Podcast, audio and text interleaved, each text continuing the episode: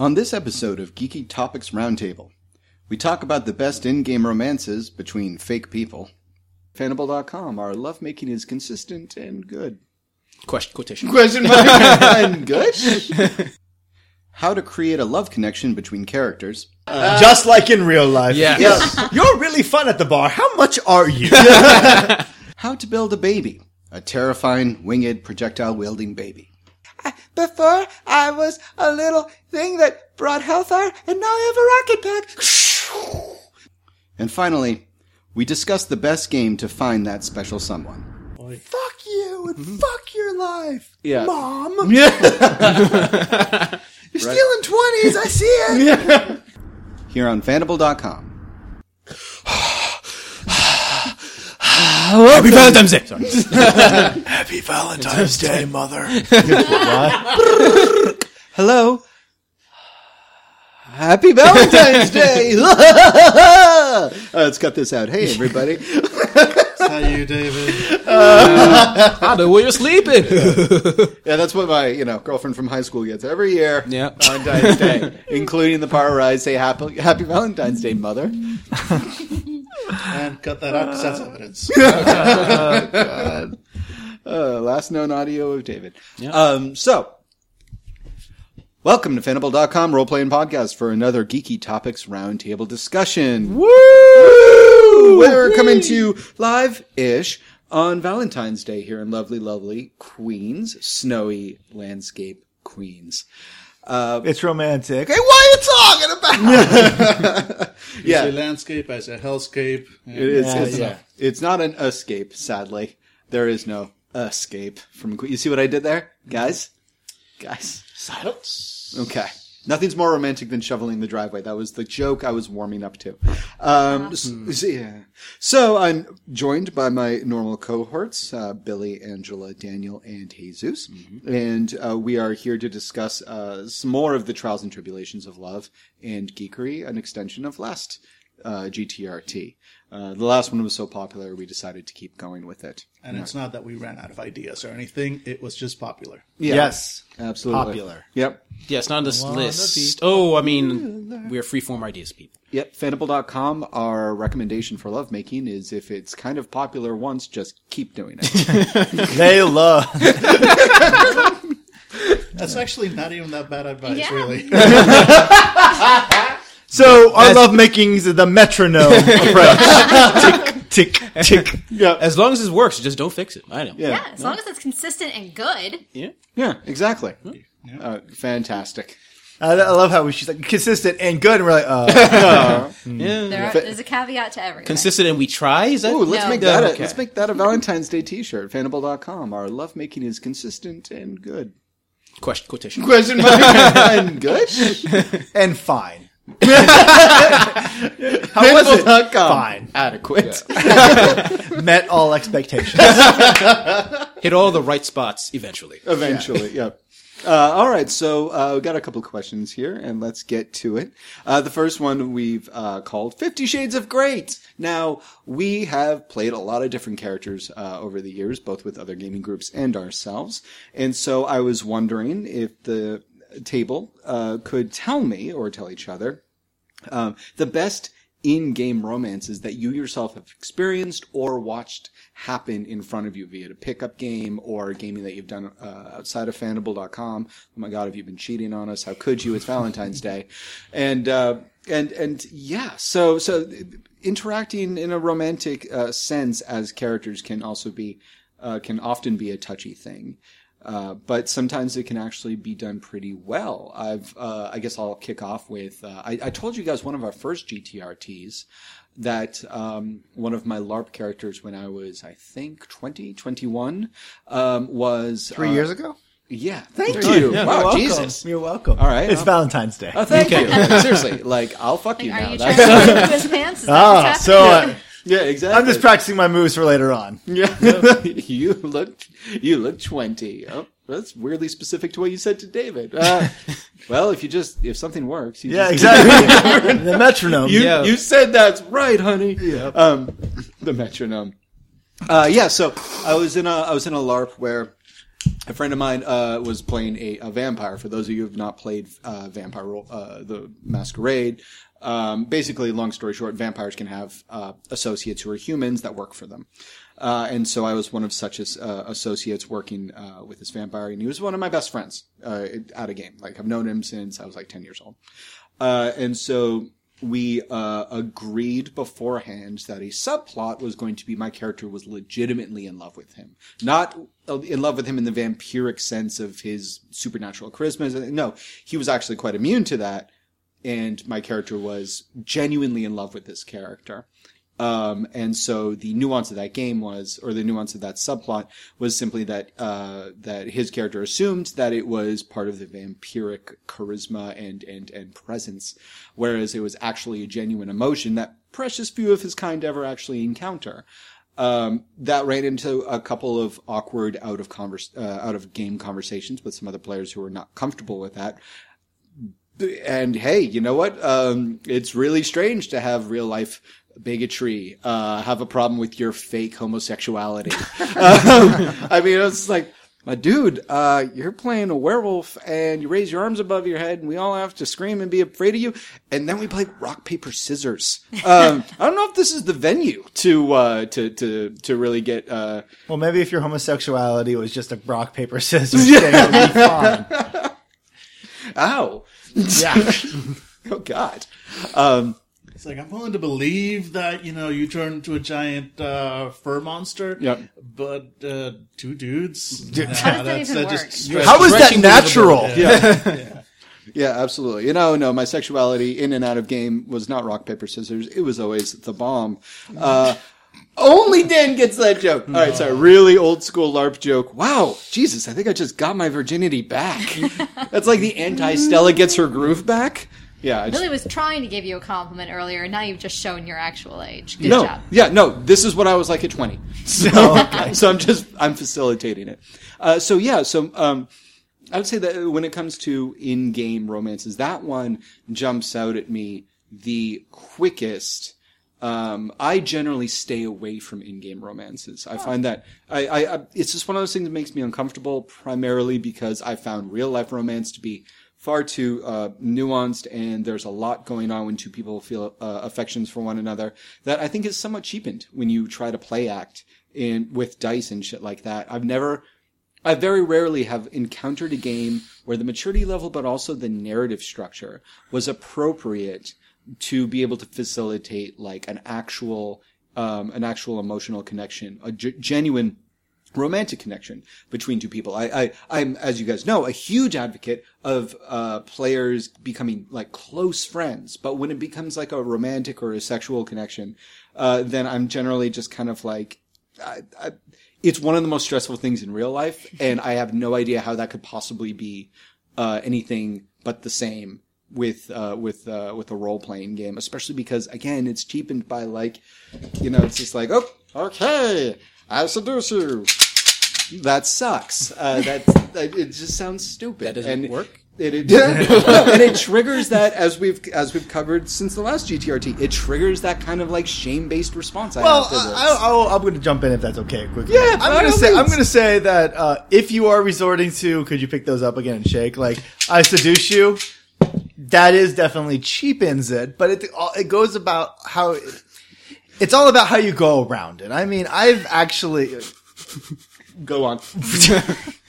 I mean, I've seen some really good uh, romances before, mm-hmm. and I think the I think one of the hardest thing it is is there's there's romance and then there's sex, and when there's sex in role playing games, mm-hmm. that's when people just jump to that angle, and you mm-hmm. don't really get the nuances of romance, and then it's just sex. And so, uh, what helps me uh, whenever I'm doing role playing games, like I just have refused to ever for my character ever to really have sex. Like most of my characters, like uh, uh, one of the best romances I remember would be uh, Roach and uh, Roach and Brooke. Which uh, I played a character in an MMO who's a 18 year old. Uh, his powers were he reads memories but to the point where he just walks down the street and collects memories and just reads them as his own. He doesn't really remember his past really well, but he doesn't like being touched. He doesn't like any of that stuff. And uh, he was at the school for mutants, and he met somebody called Brooke. And her thing was she had super senses to the point where her body couldn't handle it, and she would like get seizures. So she lived her entire life a- in a pod where she just floated, and she basically uh, controlled a robot, and that's how she was able to experience the world they decided to start dating and it was great because there was no physical contact that could possibly go into it. Mm-hmm. I mean, when people did ask the question, like, did you guys ever like try to make out with a robot? We had this hilarious story where like, oh, absolutely we tried and her hand got like stuck and started clenching. And it was around the time when we were, you know, slowly peeling back like her iron grip from my schlong when I realized like, I really don't like this. You know, and everybody's like, that's a horrible love story. It's like, yeah, but it meant something to us. So- and better than Twilight. yeah, better than Oh, Twilight. sorry. Better So than Fifty so- Shades of Grey. Thank you. I, I- I do see. I see your point where it's like it gets really lame when I I think romance can be very lame in an MMO, but it usually gets really lame is when people just don't even try it. And it's like I'm in love with you, and then they have sex. It's like you've known each other for two minutes, I- and that's what it that that's when it can get lame. But I have seen legitimate romances in role play that feel like like you know what that's that was a good story, mm-hmm. and it really and the thing why people you, you, most people see like the lameness of it is because people just want to get to the sex and have a fun time and don't really want those in character complications, those relationship complications because they don't want to they have to experience that in real life. Where as if you go in it and think it's like okay, what's the better story? uh, and just talk to the person and have like open communication, you can have some really fun stories and great a great time with it. I mean, we used to plan our fights over stuff. Like sometimes me and Brooke, like, hey, by the way, uh, Brooke's to do that. I'm like, oh yeah, Roach is to hate that, and it's like, well, oh, we're to have a fight, and it's like, yeah, absolutely, and it was a great thing that we did, but it was all about uh, all about communication for me. So Brooke and Roach is my favorite in character uh, relationship that I've had. I, yeah, I would throw out the caveat just for myself though that when it comes, I I think when it comes down to it, however, the flip is I think that superfluous sex and and ridiculous romance is perfect for uh, Fiasco. That is the only game where I've been like, yes, fuck yeah, my character is totally going to sleep with you, and that is going to make this narrative so much worse um, because the entire game is based around ridiculousness. And I, yeah, I, I think that games like that for me allow uh, that are already Well, too those are not long stories. I mean, Fiasco is literally you're done in two hours usually. Yeah, yeah, And which is totally to carry different than romance or sex. Yes. Yes, Totally. yes, absolutely, Yes. absolutely. Yeah, Two absolutely. minutes. Two hours. Too long. Way unnatural. Way unnatural. Right? Yeah. Right. Exactly. Angela, got one. No, actually, because like David, I've avoided romance in my tabletop games because because I come in as the the GM's girlfriend, and I mm. don't want. And there's just that whole stereotype hanging over your head of, oh well, that girl's only at the game because her boyfriend's playing, and it's like. So I overcompensate, and I'm like, no, I have, I hate this person. Mm-hmm. She plays it quite well. There have been so Sometimes many in the bedroom. Where Billy and I just, where, no, Billy loves me and I hate his character because I, and it is absolutely because I was overcompensating and didn't want people to assume that I was only here for his character. That's on our TV tropes, right? Pro- yes, Yeah, yes, yeah, it is. yeah, yeah. But I need to correct our TV tropes page because I do have a character that does like Billy, and that is Foisey. And I mm-hmm. love Foisey and Deku. I love the like. Well, I was married before. What? Yeah, that was the sh- that's the Shadowrun. Yeah. Yeah, the Yes. Shadowrun. Yeah. Yeah, that that is a cute one. But we've dated also before, and uh, not not tabletop, but um, uh, Petra and Theo. Yes, yes. Yes, orphans. So we played like meta. We were super uh, meta human. This was City of Heroes, Oh, okay. and we were best. Our characters were best friends, and then we always we never brought it up because we were we were both leaders of the group, and we just kind of said like we're not gonna like. It was more like the meta this. reason for why these characters are always together in character. It's like out of character, it's because we're well, we live together and we're both leaders of the group. In character, it's oh yeah, those two are dating and they've been at the the orphanage the longest. So that was our that was another one. Got it. Got it. Daniel, I think you actually have some good stories. I, bet. I've got a couple. Tell us some tales, I've. I've got a couple. I mean, so I've been doing like online role playing since around '95, so- which was back when uh, you know TCP/IP over pterodactyl uh, was still a thing, and uh, yeah. So I, I am literally a, a, a- an online dinosaur. Uh, on, on the internet, nobody knows you're You still you're get a it. You still get the strangest erection when you hear somebody signing into AOL. Oh baby. oh baby. Say it slower. Yeah. 35 megabytes, bro. Please, bots. Thirty six hundred bots. Anyway, Check out that bod, son. Um, We've got and, mail. and so in that time, in that time, I've I've been both witness and party to uh, more than a few romances. Uh, there's there's a little bit of both. Like yeah, there, there's there's there's some that just get. I've seen the best and the worst, as, as it were. I, I've seen all those like our characters met two minutes ago in a bar. We're gonna go bang now.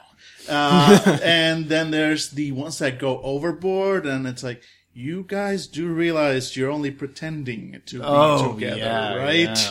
yeah. uh, which I'm sure you guys have seen on some of those games Yes. as well. Uh, and of course, the the craziness uh, that happens uh, out of char- when out of character.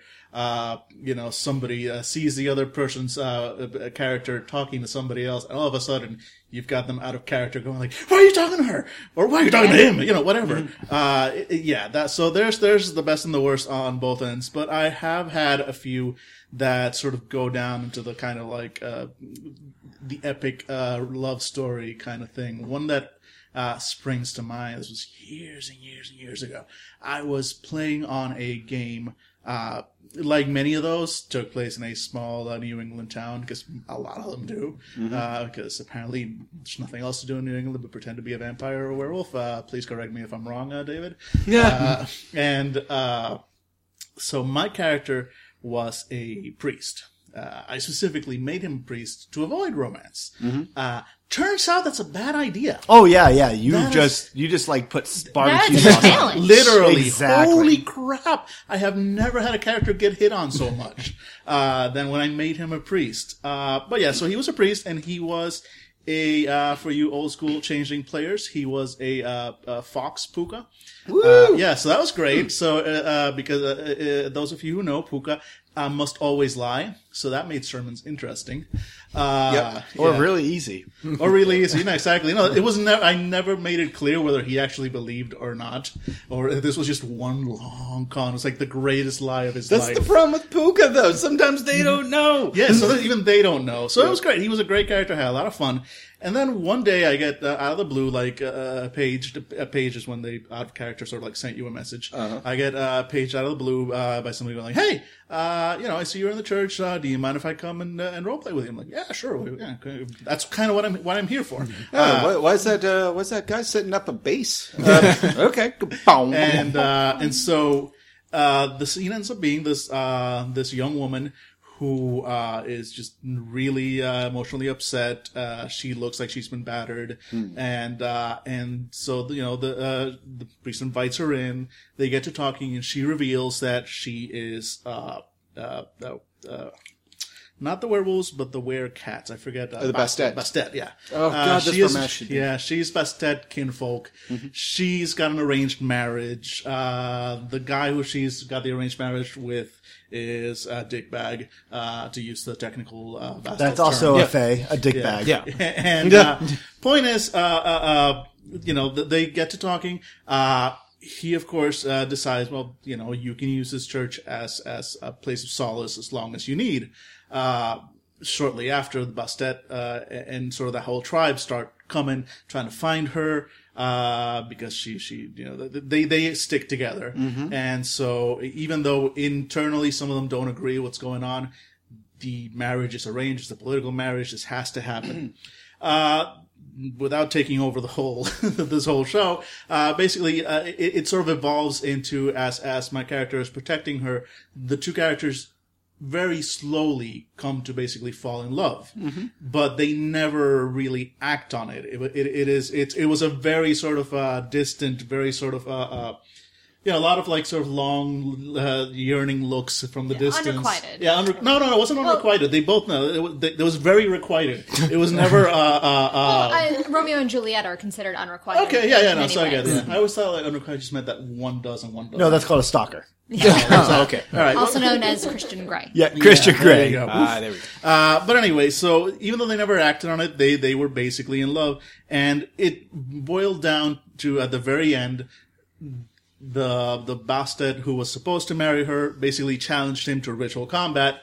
My character had zero fighting skills. He was a priest. He was never supposed to get in a fight, and so goes out to the end.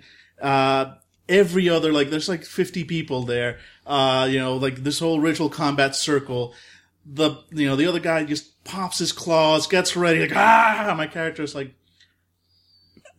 just kind of opens and start gives this whole impassioned speech about you know about love and about et cetera, et cetera, et cetera, and and yeah, no, no, no, I'm getting to that. You, you guys, you guys aren't seeing what's happening. I'm getting to that. So, um, and while this is it, everybody in character is sort of like just booing and hissing because you know like nobody's officially on my side because they have to stick together. Out of character, I'm getting paged by everybody going like, dude.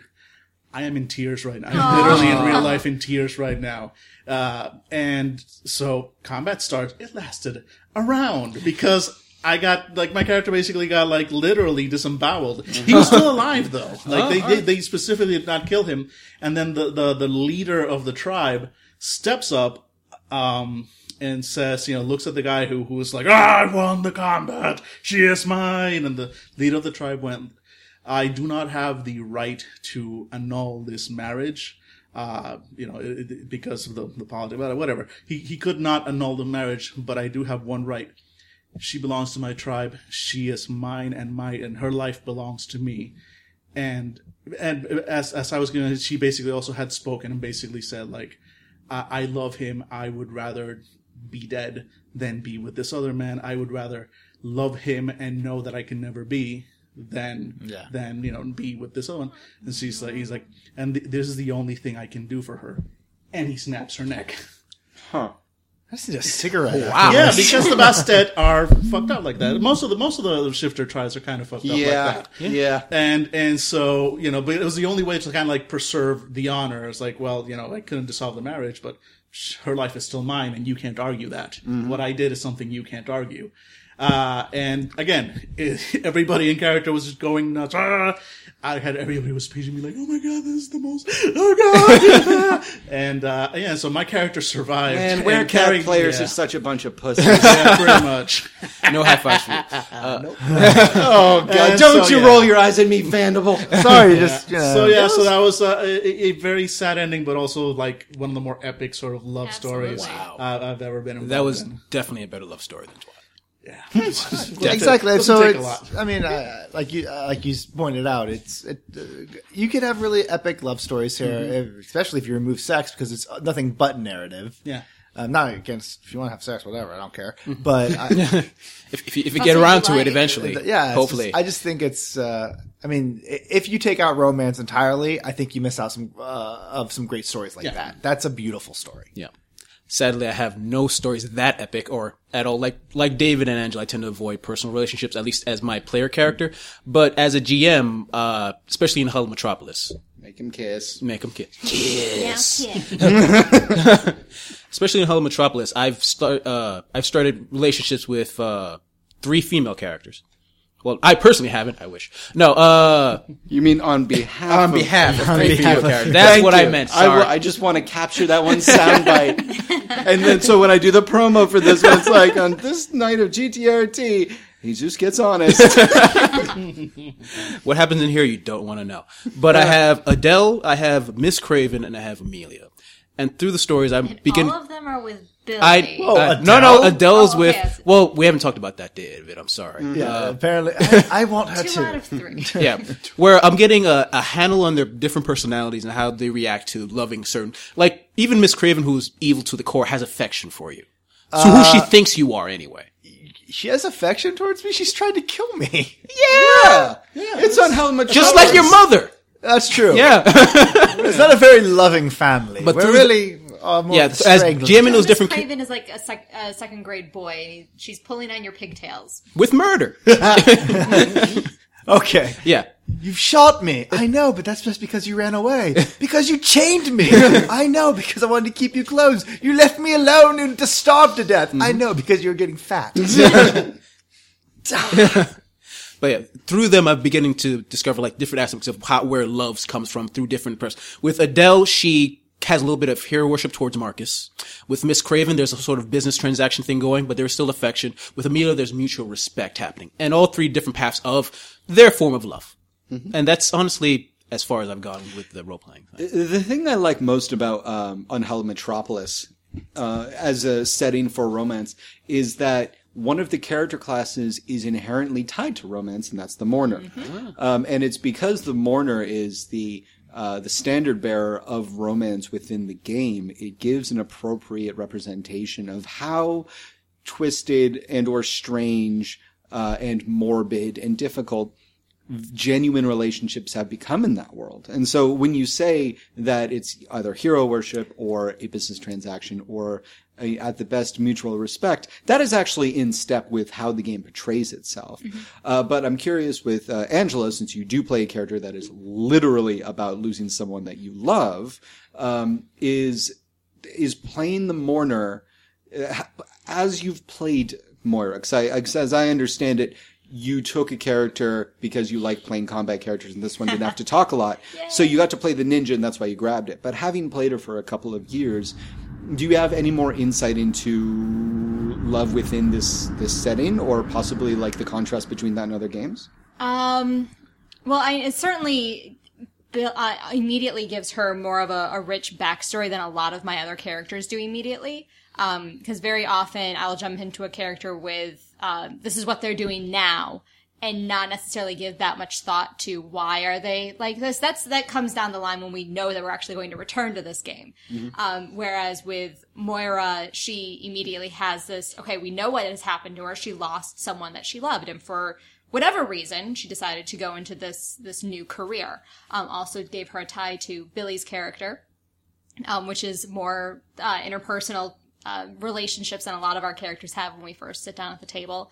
Um, and then it's just given me the opportunity to develop the saddest character I've ever played. Like I was looking at, um, you know, we did our, our blog post this week where we all, all of our characters wrote Valentine's messages, and we did this two years ago, where Moira's is just like a crossed out diary entry, and I blacked out parts so that it was even more difficult to read. And it's like, yeah, this is a woman that had was very passionate, and I've enjoyed playing that. You know, giving hints that yes, this is a woman that of great passions.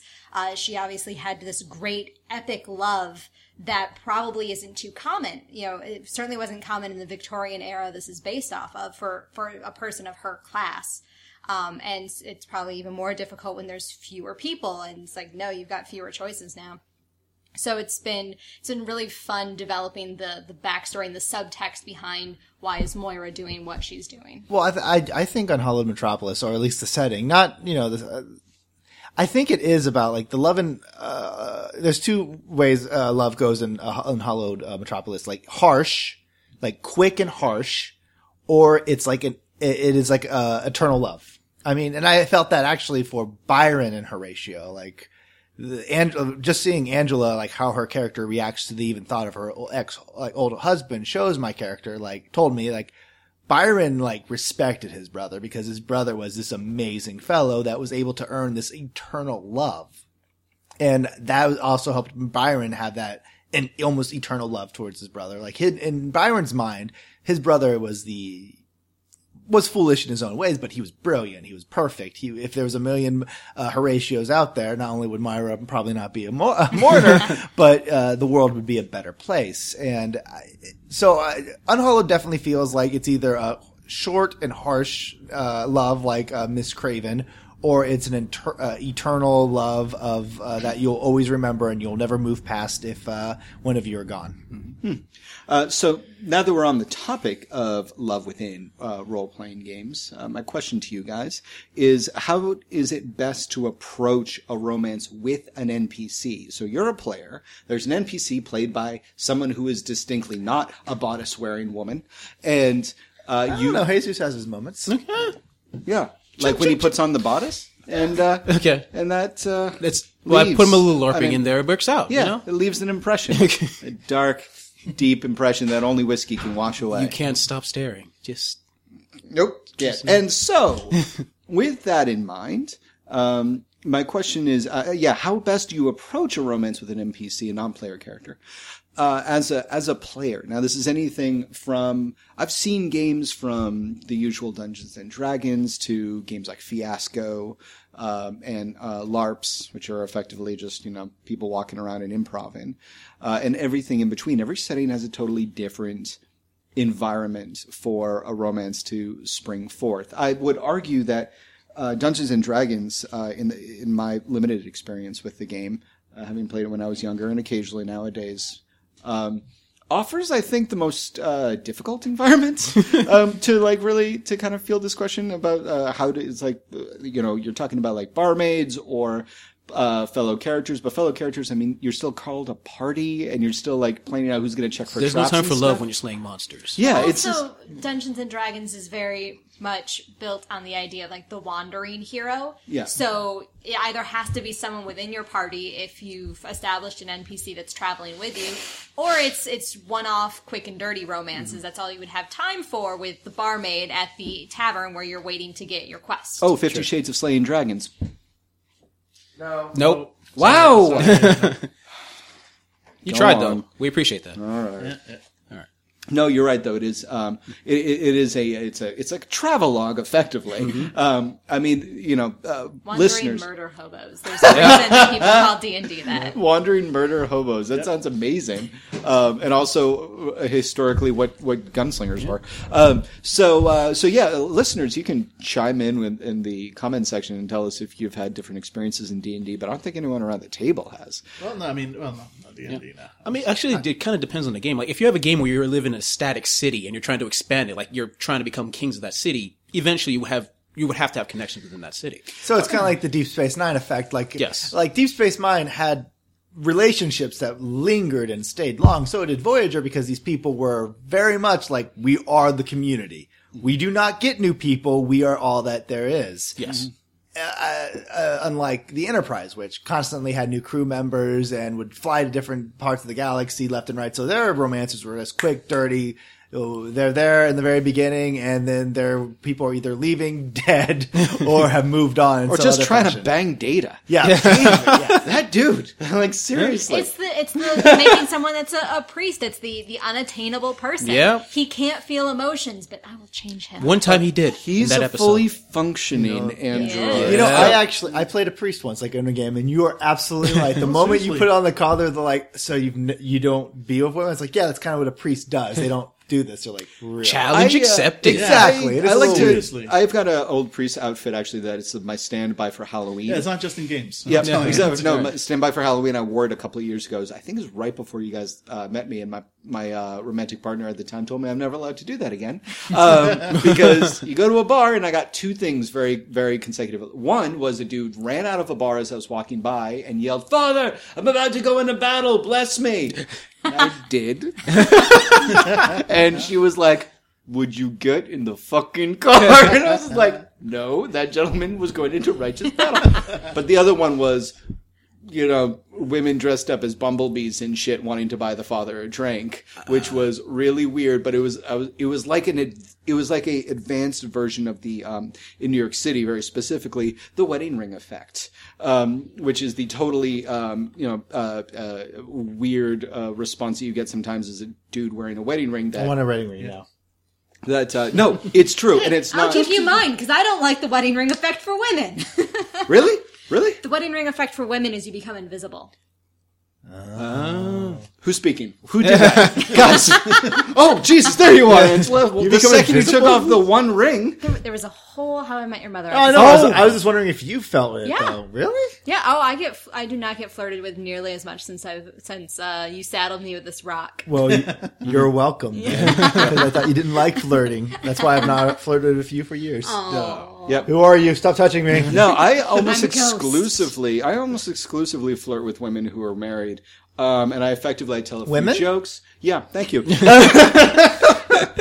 I tell a few jokes, you know, I compliment them, and then I finish off with the same move, which is, by the way, I can see that you're married. I'm not trying to impose on your boundaries. I just want you to know that you're an, an unbelievably attractive and intelligent, charisma, uh, charismatic woman, and your husband's really lucky. You asked. And I'm gay. The metronome. the metronome. yep. He swings both ways. Yep. It- wow. Yeah. Yeah. I like it. I like it. I was gonna say, Um, I, did, I remembered D and D romance, there is a well, was a setting uh, that actually worked with that, 'cause- which I played so many years ago because Red my- Are you talking about the Dragon sex Solo. D and D sex book No, that no, they no. had? There's a D&D sex book. Fuck, no, no. That's not what I'm talking about. Hold We're on. We're Well, talking about all right, romance. just just want to be sure. The dungeon I- part, I can see the time. Okay. no, no. There was a The setting- tie-in, I see. Okay. there was a setting for D and D back in the 3.5. Actually, not even 3.5. I think this may have been 2.5? Yeah, 2 point something or 3. Point. I- anyway, old school. This was like back when like uh, Dark Sun and all this stuff was going around. It was called Birthright, and Birthright was uh, specifically every player was the ruler or very high up uh, of a nation, uh, some or some nation state, and you were all divinely empowered. The whole thing with birthright is that literally there was power flowing through your bo- blood from the Through your balls. Is that how you got the queen? Yeah, I got power down to my power, balls. Power's flowing from somewhere. Let me tell Yeah. you. And uh, Lord. And uh, but yeah, you were you were literally divinely chosen. fucking Jay Z songs. you were divinely chosen to lead your country, and so were the other players. And and so there was definitely a a uh, an element to that game that involved these relationships and you know marriage and, and courtly romance because it actually impacted the game setting. Because if if two countries got married, uh, effectively you know they, they would unite, etc etc cetera, et cetera, et cetera. So there was one D and D setting uh, that had uh, romance sort of baked into it. So, so when you want a romance with an NPC, though, obviously you have to approach the Well, no, I'm- storyteller. I'm, gonna, Yeah. I'm, gonna, I'm gonna jump straight on that and say uh, the easiest way to do that is to uh, basically pay the points and buy them as your own NPC. and you get to decide what to do. just, just like in real life. Yeah. Yes. You're really fun at the bar. How much are you? Works only- every time. Yeah, except for oh, okay. Yeah. Yep. First they start as a contact, and then you spend five thousand nuyen. Yeah. Um, oh my god, wow, that's actually far too much of a cynical uh, approach to dating. Um, but uh, yeah, I, I, I assume that first you you say to the storyteller, or as a storyteller, you say to the character or the player. So this person might have a relationship with you. How do you feel about that? Um, uh, I mean, I mean that's that's the I assume the the mature way to go about it, as opposed to uh, you know some people at the table might just go ahead and start flirting. Um, You're so pretty, David. yep. No, no, you give Jesus a hard time, but Jesus, maybe he learned from me, but he was very good about the Amelia stuff. I try. I mean, like for me and like Byron, there was a I I hinted at a flirt a little bit, and then at some point, uh, like in the next section, Jesus is like, "Hey, do you have a thing for like Amelia? Like, would you would you be interested in trying to court her?" And I'm like, you know, that'd be kind of fun. It is awkward occasionally when he and Jesus are in midst of couples uh, counseling, but But it leads to some of uh, the best arguments in the game. So. Absolutely. So I just uh, look away, to look at Angela and argue with her as Jesus talks. Yep. So that helps. My- But no, Jesus. I mean, the best thing you do is you, sh- you have to at least show the GM at first that hey, there is some sort of spark here, Mm-hmm. and then ask. It really does sound like we're using all this as a euphemism for actual flirting. Yeah, no, no, I mean it is. I You mean, gotta, that- you, know, you gotta unbutton one of the buttons. David, what are you talking about? I'm you gotta- using there, there lingo, has to be a spark of creativity or No, like there a really connection. does. There has- There really I- does have to be. Yeah, there has to be obviously something there. Yeah, imagine if Byron, I was with the uh, over to Jesus to say, "Hey, uh, Byron, I think he's going to try to marry Adele." Like, you would be like, I'd- uh, I'd say, "Really? what? Why would she go for you? You call her a prostitute." Yeah. Well, he's in love with her. I her. call her a prostitute. Oh yeah, I Uh, mean, no. there was there was no yeah. fucking like spark between Yeah, Adele I will, and s- Byron. Yeah, I will say for all the at least all my NPCs, like it has to fit their character. Like them getting slowly attracted. to Adele would never be attracted to you because you're Byron. You're a jerk. I'm Byron. Uh, I think there's a little bit of, of it from both ends. Like, Hear me. out. wait, wait, I'm gonna let me let me just say what this. No, he's, he- Uh, he's no. talking about wholesome human centipede. Yeah, worry. exactly. wholesome human centipede this That Saturday morning like- on NBC. that sounds like a Cards Against Humanity thing. A wholesome human centipede. Yeah. I love that. But uh, but where I was actually going with this, uh, there can be a little bit of like, hey, you introduce an NPC with zero intention of having this NPC uh, hook up with any of the characters, uh, and then through role play, you find, hey, holy, there is like something's happening between this NPC and this character, and at that point, then you at some point you know go like, hey. Uh, these characters should totally hook up, man. Or, Hey, and, uh, yeah. Yeah, pretty much. Uh, or you can have it planned out ahead of time. Like, hey, you, we're starting this game. I just want you to know I plan to introduce a love uh, a love interest for your character. That's, like I that. think, the best way to go. So no, but, but the thing is, it can happen. It can happen both ways. It, it, it can it, it, can and probably should be planned out most of the time.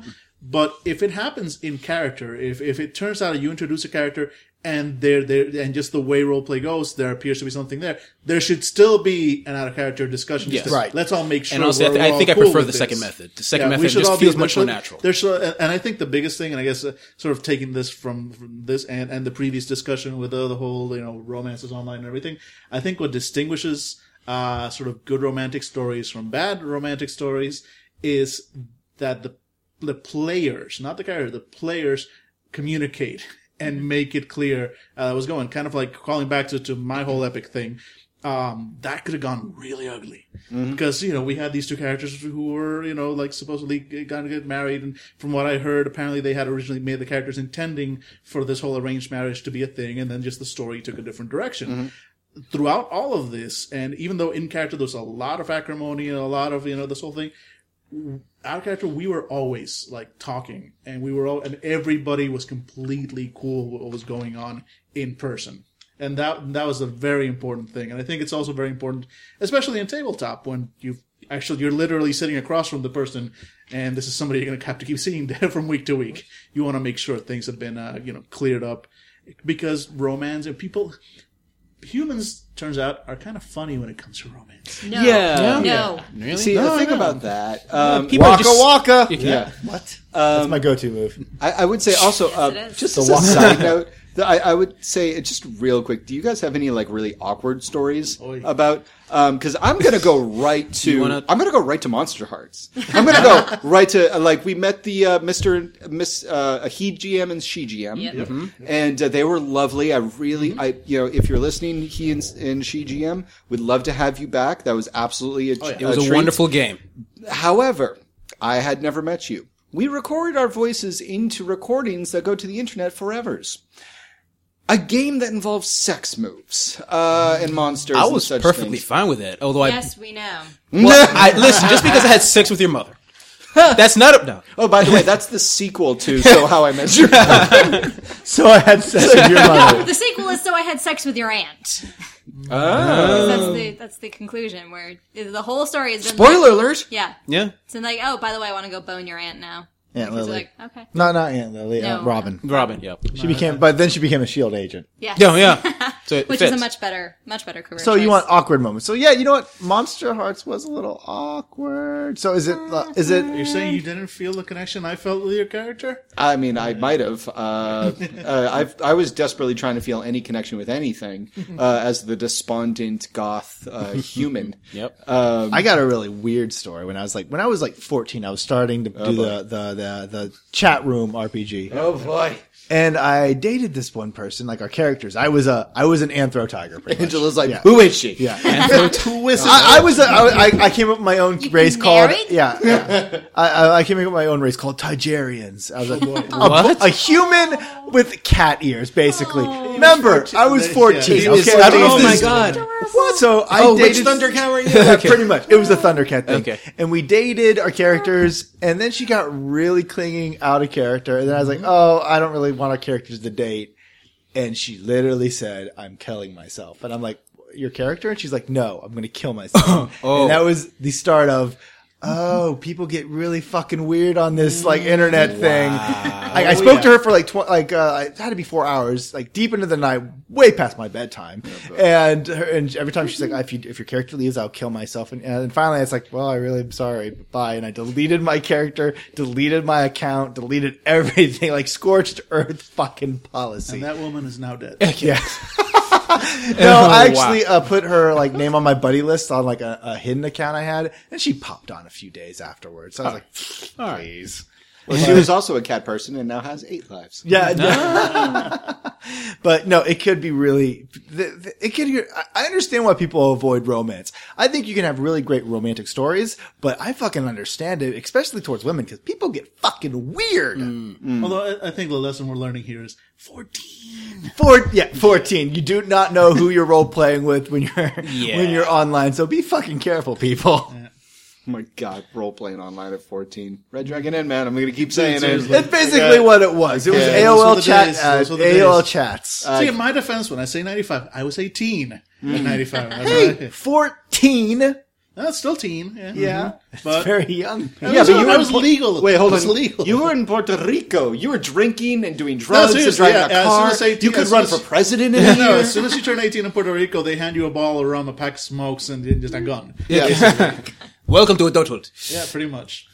You are a man now. Yeah. Yeah. So Yeah, that, they- that's like the, the, the, the most extreme. I'm sure there's other awkward things where that where I'm, I've also been in that situation where people are like, "Hey, our character should date." And I'm like, "Nah, mm-hmm. Yeah. nah." I just keep on avoiding them, no matter how much they change their character to fit mine. It's like, stop, leave me alone. Wait, they changed your characters to fit. Well, my character, I played a speedster once, and he's like, "Oh, I'm sorry, just we can't date because you know my perception of time is slow. Uh, everything would be so slow to me. I need to date another speedster." And like literally four weeks later, she's like, "I've developed like super speed." and I'm No, like, that shit, that shit happened to me in a game once. Okay. I, had a character. He was a, You he was- two online, like Seriously, it, there's so Just- many stories. Yeah, that's. Uh, so- I can't do it myself. Casanovas of No, the seriously, this 28 is- baud modem. there I was, and my character was a, a, a, a sort of a, he a short Asian man. He was he was a scientist. Uh, he was he was playing mage. He was a a a, a ah, fuck, what, what, what was he? He Say wasn't it. a virtual adept. Say he it was slower. Uh, Son of uh, Ether. Oh, son of ether. He was the son of ether. Go on. Yeah, no, I know. This is this is totally working for Dave.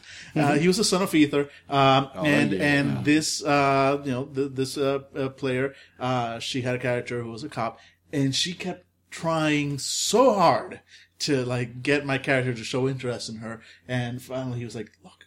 And it's, uh, like, look, no, my your character is is is immortal. My character, as as a mage, is the way he sees things. He will not start a relationship with with a non mage because there's it's too much of an aspect of his life. He wouldn't share that. And he's like, okay, no problem. No, no, but here's where it gets kind of creepy. so about two weeks later, Oh, it's not creepy yet. Oh, no, no, no. It gets it gets much creepier. It gets much creepier. So about two weeks later, this new character starts uh, uh, with in the mage group. Uh, you know, she's uh, cult of ecstasy, something like that. Oh, uh, yeah, no, exact, stereotypical. And of course, just- just- out of nowhere, she latches on to my character, just shows up wherever he is, etc., etc. And and and you know, my character was like, okay, okay. I mean, you're nice and all, but. I, it's not until about two weeks after all that that I find out from somebody else that it was the same player. And she, she like literally made a new character to try and hook up with mine in secret. Like making sure I didn't know who it was so that she would have a quote unquote chance. Oh my god. Bounced, Yeah. She bounced the signal off of a library in Belgium. it's like, wow. Seriously. Yeah, so people can get, there can be some weirdness, I guess. A little bit. A little bit. Hey, can we talk about the good parts of PC Nope, on PC? that's- rela- like, what is? No, Uh, as soon as I experience it, I'd love to. yeah. Um, I, I think that PC on PC, uh, like how to approach a PC. and- yeah. Oh, yeah. Um, so many, there's so many positions you can approach it. Okay. God. Uh, really, just six sides to a die, as far as I can tell. Uh, D20, baby. oh my god. Uh, so, anyways, uh, PC to PC relationships, I almost, I'm more avoid than at least NPCs because with a storyteller, even if you get involved, quote unquote, uh, as a, as a player character with an NPC, then you can kind of navigate around scenes with that if, if, if you're not into it anymore or what the fuck ever. Um, but because we are human beings looking at one another and effectively play acting at each other, then PC to PC interaction is so close to well you're trying to effectively reproduce the exact interaction of genuine flirting of genuine interest. And because of that uh, it it kind of dissolves the barrier. I've seen relationships start and that's great. I mean we're nerds. Like let's not let's not play around. That is a primary method for for role players to meet each other. Like at least with my experience at LARPs and shit, is is like yeah, people start dating after their characters start hanging out more because they as players start talking out of game more, and it's really cool. But um, as as far as like just you know faking it for for No, you know, I can see your point. I mean, it's easier for when you're online because you're not staring at the person; you're staring at words to do it. I'd say, uh, though I don't really do it much anymore. But I, honestly, the only person I usually flirt with uh, is either my GM or my wife. I mean, so I understand. I would very be very awkward if we if uh, it was uh, if my character loved David and I was trying to get get with you, or just some some other person I don't really know really well. It's like I don't really want to have this moment here with our eyes meeting and stuff like that. With my wife, I will, So Especially 'cause I I- can understand it being a little awkward when it's tabletop. Uh, that's why you need to keep a small tape cassette of Peter Gabriel's "In Your Eyes" at handy at any time. I don't think I've ever. So sorry, No, no, sorry no, to no, no. jump you. I don't think like in any of the games I've run, I've done like any kind of romance plot for any of you guys, have I? Uh, I there was one. Uh, Genie and uh, Oh, yes. What was your character's name? No, no, no. But that was PC Yeah. to PC. I'm just saying, like, We like, arranged that. like in character, like m- any of my NPCs. I don't think so. no, not really. I mean, hell, right. my my my NPC wife and demon doesn't even like is like comatose. Oh, seriously. I just don't I felt like there was a real connection that first time you ran Dread. You know, um, you know the way you said, uh, "I'm going to need a piece from you, David." Actually, the closest you've come, and probably a poor example, is the white vampire in Dresden that tried to basically take over. Yeah, but that's that's a white vampire. yeah, it's, a, it's, it's what they do. That's the closest I could think Yeah, of. I love how these conversations are effectively a means to convince people to listen to our backlog. Yeah. it's like, yeah, and then we're like looking at like our No, not on oldest purpose, post. but if it works, uh, yeah. Yeah, exactly. And so uh, this next question, I'm very, very interested in hearing your answer. What system would you guys use to make a terrifying Cupid? Uh, I've been thinking a lot about what Cupid is, uh, aside from a wonderful Sam Cooke song. oh, Cupid is what Cupid does. Oh my God! Never mind. Go back to the bathroom. I'm sorry, I winged it. Oh my Oh, God! God. Oh Jesus! All right, listen, listen. we can do. The, I feel like you're baiting me on this one. I'm sorry. You know, I, I I didn't mean to get your heart a quiver. Oh my God! You're getting. Can we get to the point, guys? God damn it! Okay, I'm sorry to string you along. Oh my God! Oh, come on. I love this so much. Anyways, um, Wait about. oh baby, please. All right, so uh, I'm so so. What systems? Now, the thing about Cupid, it's a small, it's a cherubim, uh, kid with a with wings and a little bow and arrow. Um, you know, bonny eyes, things like that. Uh, but I've always been kind of creeped out by the idea that some sort of like prepubescent is going to fly down like Kid Icarus, but fat, um, and shoot me with an arrow, and suddenly I'm going to be, you know, I'm going to have this uncontrollable emotion. That seems far more destructive than angelic. Uh, that seems like if anything is ruining the world, it's probably that chorus of angels up there. So if you were going to represent this in one of the games that we played, or perhaps a system that we haven't played around the gaming table, what system would you use? Um, I anticipate that Jesus is going to what what I anticipate what he's going to say. Uh, for myself, I'm going to say um, I'm going to say Rifts. I know we've never played Rifts, but that's because Rifts you can literally be anything, and so instead of like changing the cherubim to be something like a all you have to do in that game a rift opens and it goes to a universe where cupids are real and they rule with an iron fat baby fist. And um, every day on valentine's day is known as the purge or the cleansing where arrows rain down from the sky and lovers of previous years are then stricken with the love for a different person and duels are engaged and murders occur and all is fire! Ah, and that comes through so that thing comes through, bringing with it its hellfire and, and, and love, um, often interchangeable. So I would I would definitely use Rifts. Also because anything in Rifts can then get cybernetics attached to it. so I, I I think that a cherubim with like cy, you know, it's like well. Uh, I, it would be like a baby's voice, like, I- Before, I was a little thing that brought hellfire, and now I have a rocket pack. do do do do do do do do do. That's how I would play it. What, uh, Do do do do do do do. uh, some, Boom!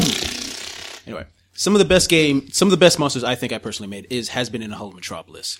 And for Cupid, like for every monster I make, I always think, why do they do certain things? So why does Cupid strike people with his magic arrows in order to make them fall in love with each other? To get more baby meat. Ah, to sew more babies to itself. Okay. Tempting, tempting. I'm slowly rotting. Mm-hmm.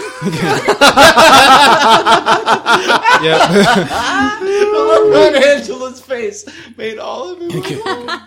But for for the reason is you want people to fall in love with you, fall in love with not only themselves with you, you become part of a family. So it'd be have be some sort of hive mind organism. Oh, God. So yeah, This essentially, work Could have so a well. podcast. so basically it's like a mutant baby that's like full of like these spine things that spurred out at random people, making them fall in love with the Cupid monster, as well as the people around them, and basically like, please come, join Cuba. Oh, so it's a cult. It's essentially a mutant cult. I like it. Yeah. Ooh, Cupid, the way you pronounce that. So, like, what if it, when it hits something with its arrow spear thing, Yep. it actually infects them and it gestates another Cupid inside Oh, that'd be them. great. And so, like, you become pregnant with other Cupids. Uh, we have a listener who's just watching uh, from a distance. Uh, This is what we do. So coming out of your stomach is like an arrow to dig its way out. Yeah, It's like a reverse tauntaun. yeah, and first, like, you see, like, the bulges in their wings, and it's gonna, like, eat, eat fly its way out of you. That's why it's fat. Yeah. Yep. See, but it's, it's too big to fly, so you just parts of his wings like little hands drag itself across the floor. Oh, I like Yeah. that. I like that. me. Yeah. Okay, well, on that delightful note, I would make a Rotted Capes mutant. It was a mutant kid with wings and an arrow, got bit, uh, became a zombie, so he shoots people with arrows, makes them fall in love, and then eats them. I like Because they're it. too busy making out. Oh, so oh, that sounds that honestly. Uh, how would um? So you know, I want everybody to answer, but then I've got a follow up question. Um, I yeah, I haven't actually played this game very much, but it has a mechanic that I'd like to use for the effects of Cupid. Uh, Call of Cthulhu with the sanity. Oh, make, make sure sanity love inspired. Exactly. Well, I, uh, David brought it up himself that it's it's terrifying the thought that your like your your personality, your your wants and desires can just be totally overridden by a shot from an arrow. And so there's your sanity meter. So maybe the first shot isn't what really makes you fall in love. It's like, oh, I'm interested in that person. If you keep getting hit, you just lose control. Call of Cthulhu. All right. Okay. Yeah, well, we're working. it. We're working on it. Okay. Okay. Man, I'm having a rough day. uh, Dan. Uh, New World of Darkness uh, spirit rolls because spirits are in a nut. Like that, that entire book can be reduced to spirits are dicks. That's it's basically what that book just A boils lot of just World of Darkness in general. In general, yeah, no, but spirits in specific, they're very. Oh my god, they're dicks. And, uh, Huge dick bags like I they're have a character. I have a character who works for a very powerful spirit of hope. You would think that would be a lot more pleasant than it actually is, because the character, the spirit of hope, only cares about people having hope. Well, ever since it got Not elected to the White House, yeah. Yeah, Yeah. exactly. But not about any kind of, you know, that hope being fulfilled in any way. It just wants the hope. So this kid is dying of terminal cancer. It is my job to make that kid hope. No matter what, even though, and to make his family hope and make everything. So, same thing with love. A spirit of love in that game uh, would be horrifying because all they care about is love. It doesn't matter That's to all them. you need, right? Yeah, exactly. It does not matter to them what what else is going on. You're married. It doesn't care. It wants you to fall in love with that one over there, and it's gonna make it happen. And you're gonna feel like you will do anything for love. Yep, exactly. But you Nice, won't do But that. yeah, that's that's that's the system I would use. Uh, Yeah, I mean the first the first step of that process is is asking the person, could you be loved? Um, Bob Marley reference, you guys? Okay, white people. Jesus. Um, okay, uh, so I got that reference. Thank you. God, if only some of you were from the Caribbean. Um, all right, so the follow up question is for Angela, Daniel, Jesus, and myself. Angela, Daniel, Jesus. What? we don't like you, Willing. What? If Cupid was in the Billyverse, where would you run into it, and what would it look like? Oh God. I'm going to say that it would probably now now generally we run into uh, creatures that are not necessarily connected to its area. We had uh, we had the ghosts from the from the uh, hospital or the the uh, Wellness rehab, center. yeah, the Rehab, wellness center.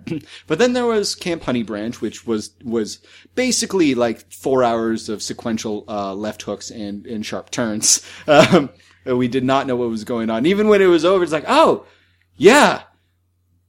Wow. Okay. Got eaten by a bear. Yeah. I got hit by Well- a truck. well, Yeah, I'm I gonna deserved like- it. It was a plant. yeah. That, that God, I wish we could just summarize some of your Billyverse games in like twenty sentences. Oh yeah, It was honey a brand. It's a plant. it's a plant in the lake. Everyone knows. Yep. Spoiler alert for for uh, Camp Honey Branch. Um, I think that it would probably uh, be in a high rise. Uh, of like New York City or Chicago, like one of the top floors. I think part of the plot would be that this high rise was built at a specific space in a specific time, so high up because it would catch falling angels uh, in order to uh, worship them. And on this top high rise, we would all play janitors or IT people or people working late, and we would be slowly hunted by what is effectively um, something in the body of a child uh, that has been uh, uh, no, the body of a person that has been shrunk. Um, so that like parts of them have been shriveled and mangled. Other parts are normal uh, height and uh, or height or width. Um, and it uh, instead of using a, a bow and arrow. Um, when it touches you, it puts you into a fugue state that makes you believe in a totally different reality.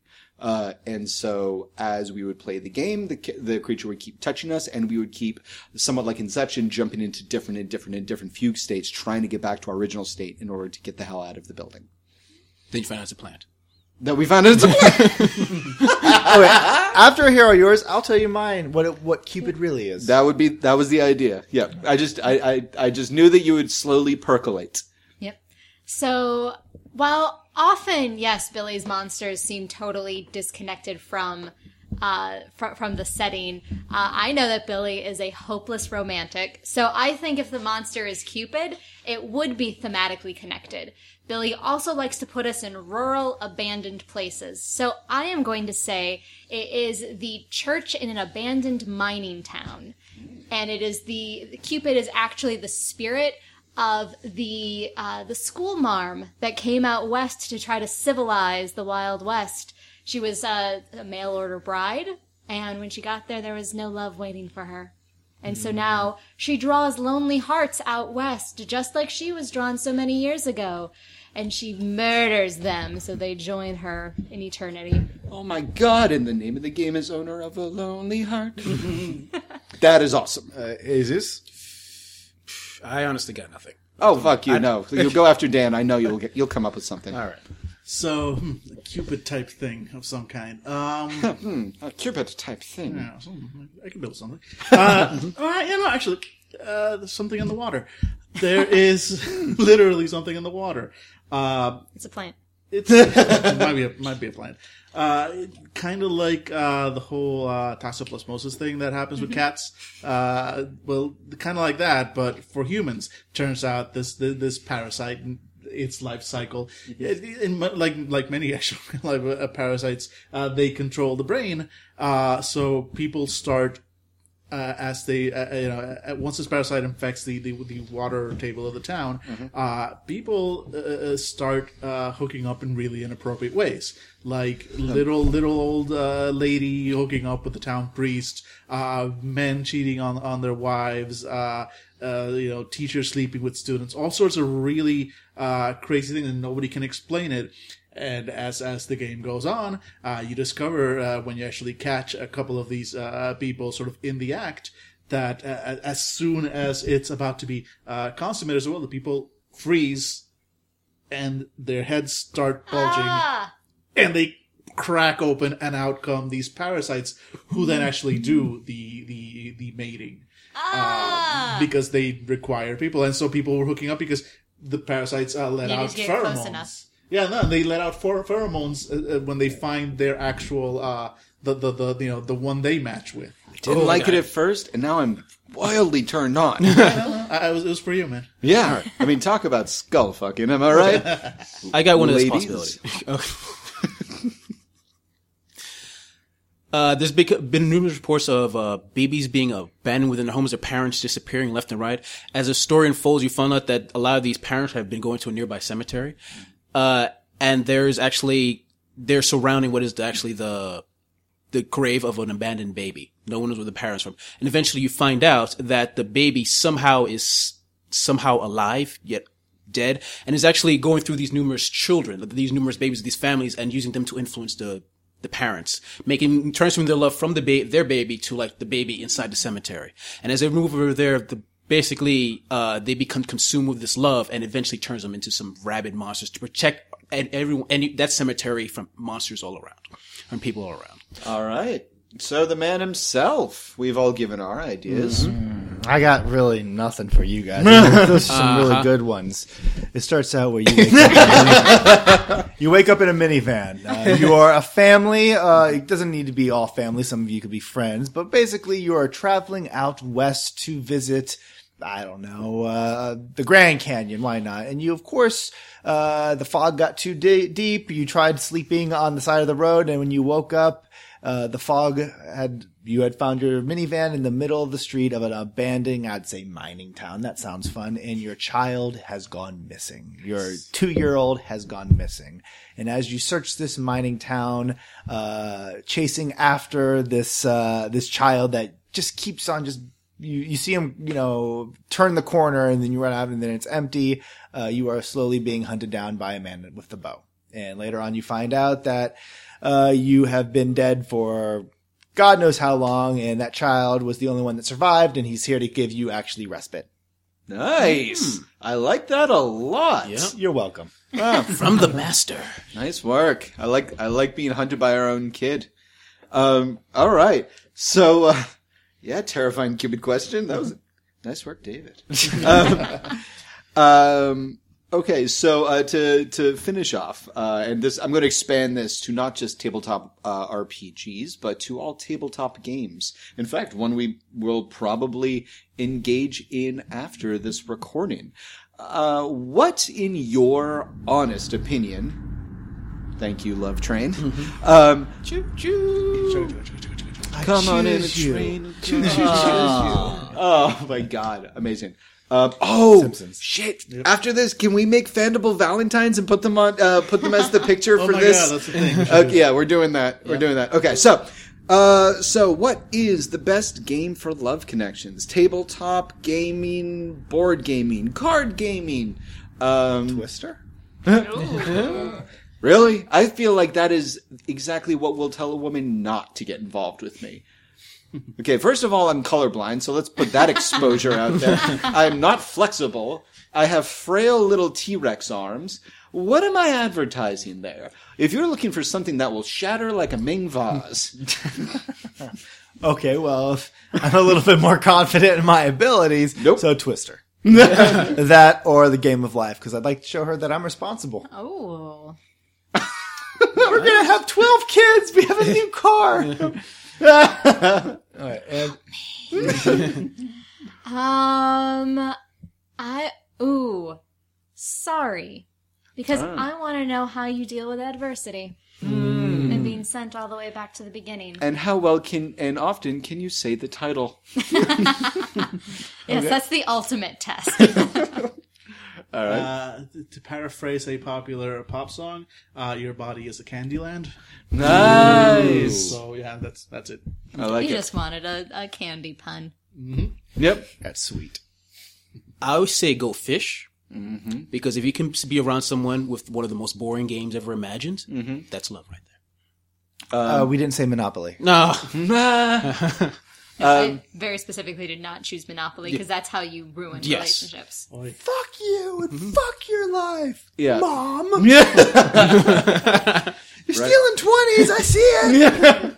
Who made you the banker? Why are you always the You're the reason there was a recession! Oh, yeah. Um, so I'm kind of torn uh, between uh, a a, a uh, gambling game and a, like a more nerdy game. So so initially I would say Texas Hold'em poker because I think that um, poker.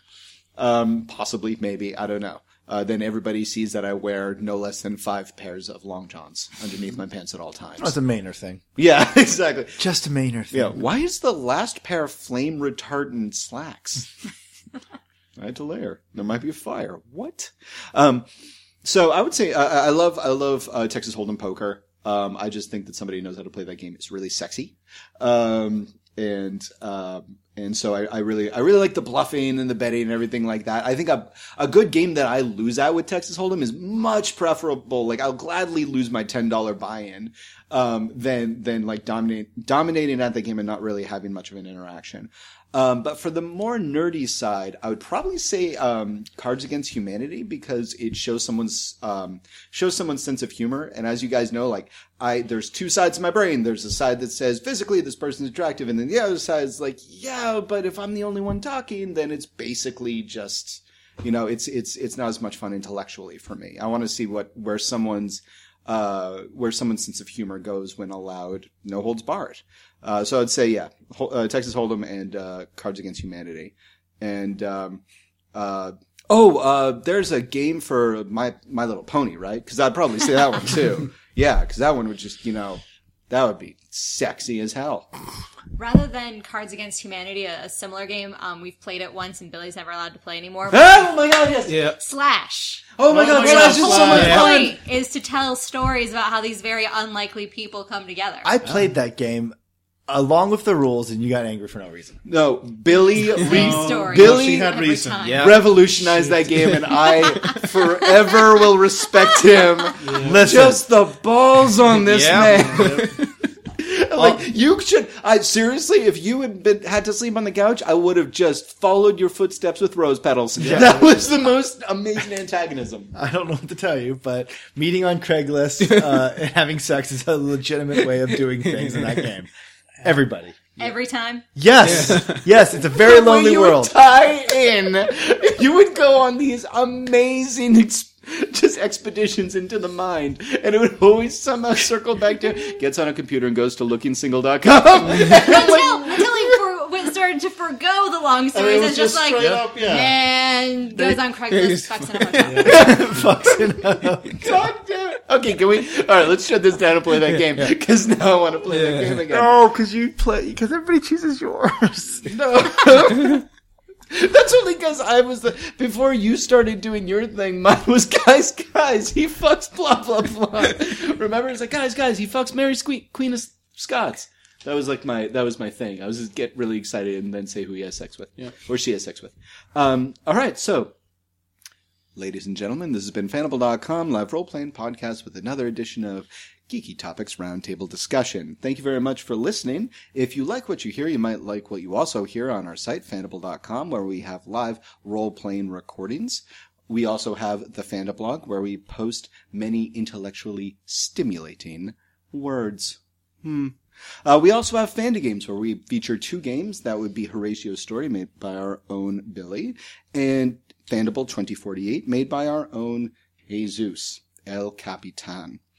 Uh, we also, if you're, uh, uh, we have uh, the FandaTube.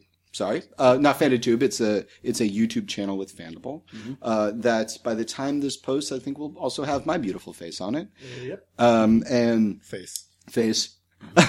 um, and if you like what we, do here and you'd like to support us to uh, help us keep the lights on, help feed us, or ideally be able to meet you nice people at conventions in the East Coast or all around the world at some point, then consider donating to our Patreon. It's uh, how we fund ourselves, how we fund the website, and uh, these wonderful microphones that you hear, and it allows us to get these games that we then review for your listening pleasure. If a long-term relationship, financially or otherwise, is not your bag, I understand. then consider going to our uh, PayPal button uh, and uh, just giving us a one-time donation, just the tip. See how it feels. Uh, and um, and we also have uh, Amazon. Do we still have an Amazon? It's No, we uh, don't. That's weird. We're still having complications. Yeah, It's complicated. yeah, Yeah. oh God. Yeah. Amazon hasn't called us back, you guys, so we're feeling a little left out. Oh shit! Have we forgot Kevin Smith? okay, Kev, we'll we'll get him next time. Kevin Smith. Uh, Kevin, next time. Next Yeah. time. Sorry, man. Okay. Look. Uh, Pretty that's sure fine. we saved him a slice of pizza. Maybe not. Oh shit. Yeah, I'm- okay. Well, if you want to give Kevin another slice of pizza, then consider donating to our Patreon. Um, and uh, and yeah, and uh, and if you don't want to give us any sort of financial support, totally cool. We understand. Then talk us up on other forums. Talk to us, uh, talk about us to your friends, your family, your enemies. Send them an arrow with a flaming note attached that says, Love Cupid, motherfucker! and, you know, we want to try to build a community so that we can have more of a robust discussion and you can say, I was one of the first. Motherfuckers. Uh, and finally, if you have anything you want to say to us, then please leave it in the comments section below. And I will leave you with this final question I'd like to see. Um, I would like to uh, see answered in the comments section. If there is going to be a if there is going to be a death scene for one of our long-term characters, who would they who would they Profess their thank you profess their love to the heavens uh, about to the heavens who would they profess their love about to the heavens what character you can jump characters you can jump games you can jump jump realities Just don't jump the shark. yes because professor professor danta was never a player character Yep. so, on behalf of Fandible.com, I am Dave. You can find me on Twitter at Distractionista. You can. This is Billy. You can find me on Twitter at the Mindful Fool. This is Angela. I'm on Twitter at Angela Craft. Uh, this is Dan. I am on Twitter as at Katsushiro, not safe for work. Uh, say Sushi can find me on Twitter as at Arvandus. All right. And thank you very much for listening and have a nice day. Cupid, draw back your bow and let your arrow go straight to my lover's heart for me. This is a song, right? Yeah, yeah. Oh my! Sam fucking Cooke! What the? F- Oh my god! I, Get me my bow and arrow!